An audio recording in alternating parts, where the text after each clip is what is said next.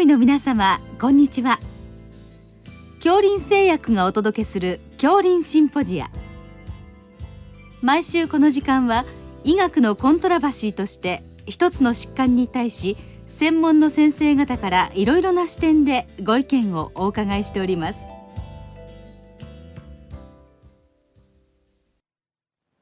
シリーズ。遠隔医療オンライン診療の現状と課題の20回目。オンライン診療の実際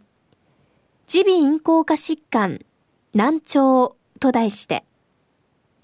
札幌医科大学耳鼻咽喉科教授高野健一さんにお話しいただきます。聞き手は慶應義塾大学名誉教授斉藤育夫さんです。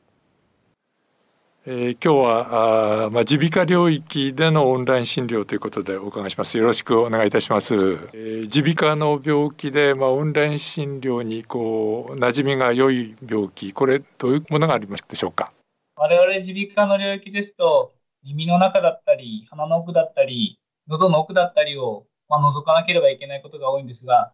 そういうことが必要でないケース、あるいは処置が多いので、直接の処置が必要でない患者さん、アレルギー性鼻炎だったり、慢性期のめまいだったり、顔面神経麻痺、投薬中心の患者さん、まあ、そういった方がいい対象になると思います。はい。えーまあ、耳鼻科でのそういったまあ代表的な疾患がまああるということですけど、まあ、その中であの先生は難聴領域であの非常に仕事をされているということなんですけどまずはこれどういうことをやってらっしゃるんでしょうか？我々が取り組んでおりますのは人工内耳医療で人工内耳というのは重度、高度の難聴の方に手術でインプラントを埋め込む。そして、術後は聴覚のリハビリ、あるいはその人工内耳の特殊な調整というのが必要になるわけなんですが、その術後のリハビリだったり、特殊な調整、これマッピングと呼んでおりますが、このマッピングを遠隔医療で行うことを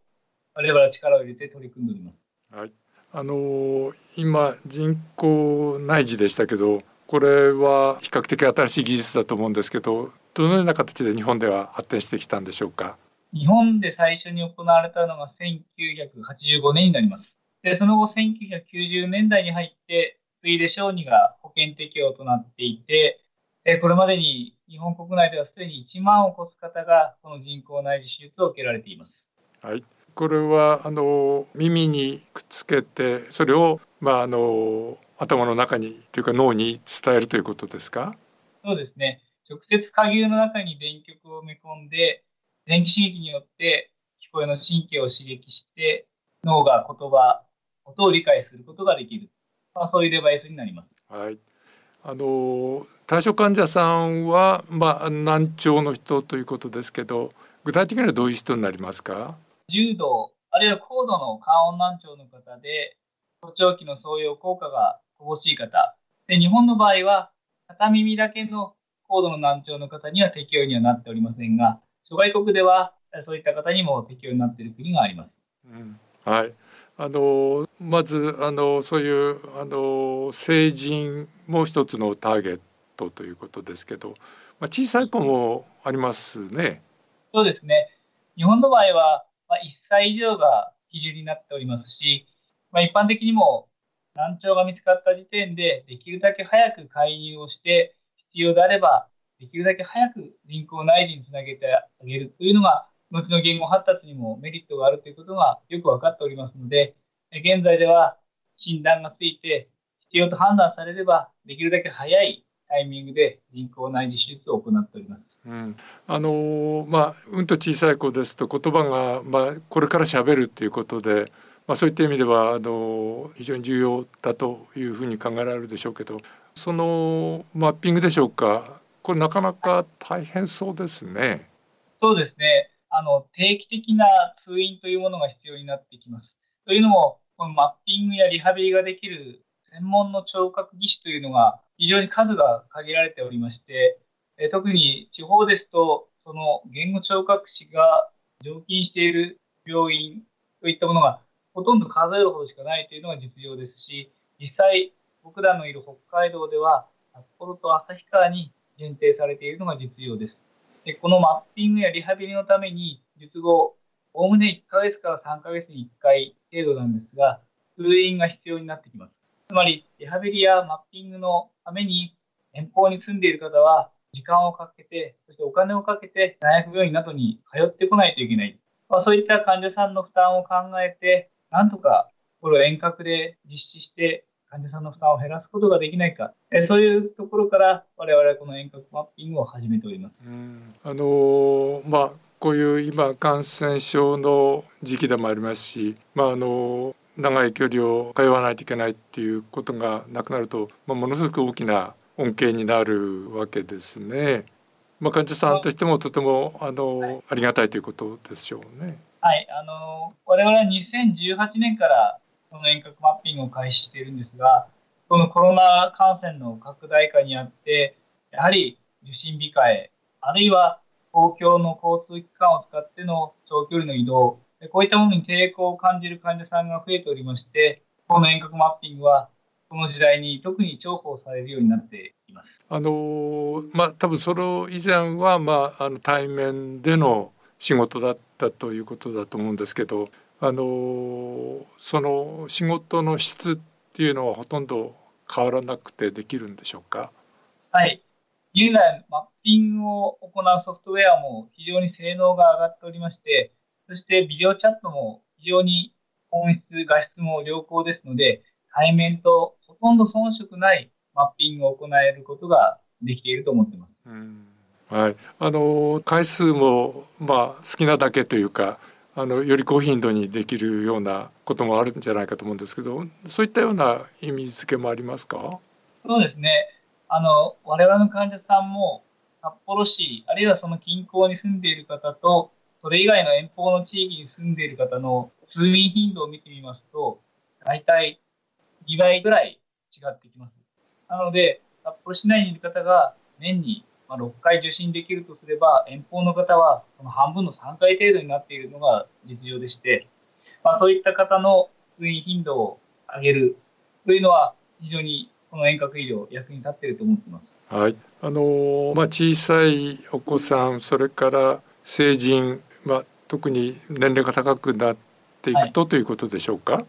そうですねあのお子さんの方が通院頻度は必要になってくるんですが、ご高齢の方ですと、持病があったり、あるいは通院の便に不便があったりということで、なかなかその、特に遠方に住んでいるご高齢の方が大学病院まで受診するというのは大きな負担になっていて、その結果として通院頻度が減ってくる。人口内での調整がされないと、的確な聴覚、聴力が得られないので、せっかくの人工内耳も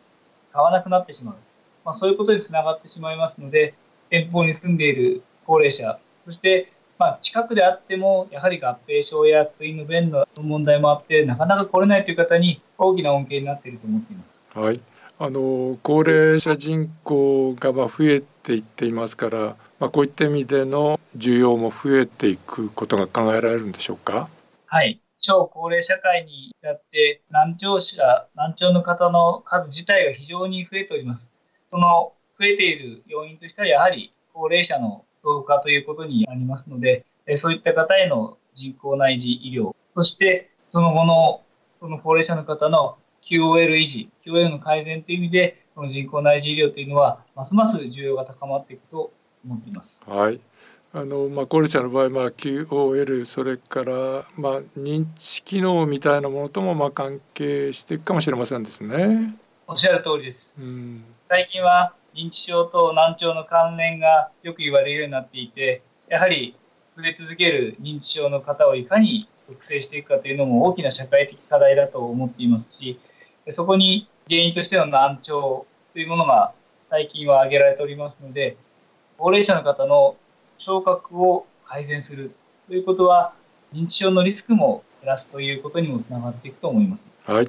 まあそういうことで、あの先生のあの今やっていらっしゃる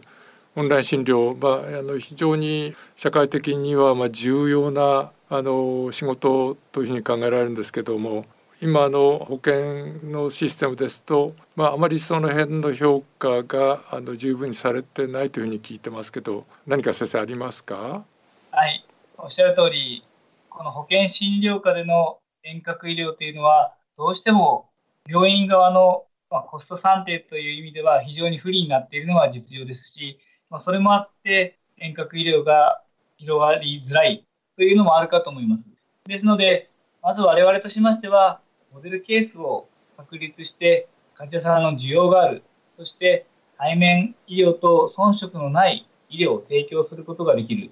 患者さんにも医療者にもメリットがあるということをきちんとエビデンスを証明することによって、最終的にはコスト算定を得る方向につなげていきたいと思っています。はい。まあ、現在では、まあ、少しその保険の算定が低く見積もれているわけですけど、まあ、先生おっしゃったようなそういった努力の積み重ねで、まあ、将来それが合理的に見直されるということになるということでしょうかね。はい、そういうことを信じてやっております。はい、どうもありがとうございました。ありがとうございました。シリーズ遠隔医療オンライン診療の現状と課題の20回目。オンライン診療の実際、耳鼻咽喉科疾患、難聴と題して、札幌医科大学耳鼻咽喉科教授、高野健一さんにお話しいただきました。聞き手は、慶應義塾大学名誉教授、斎藤育夫さんでした。